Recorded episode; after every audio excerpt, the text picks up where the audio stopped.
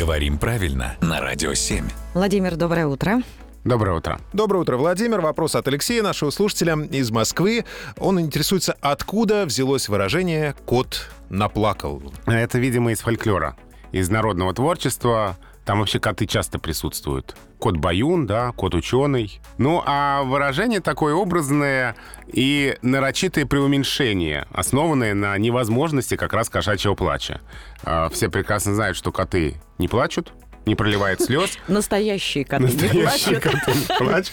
Тем более в таком количестве, которое можно измерить, которое хватило бы для чего-нибудь. Отсюда и выражение «кот наплакал», то есть о чем-то, что очень мало, крайне мало, почти что и нет. Спасибо, Владимир.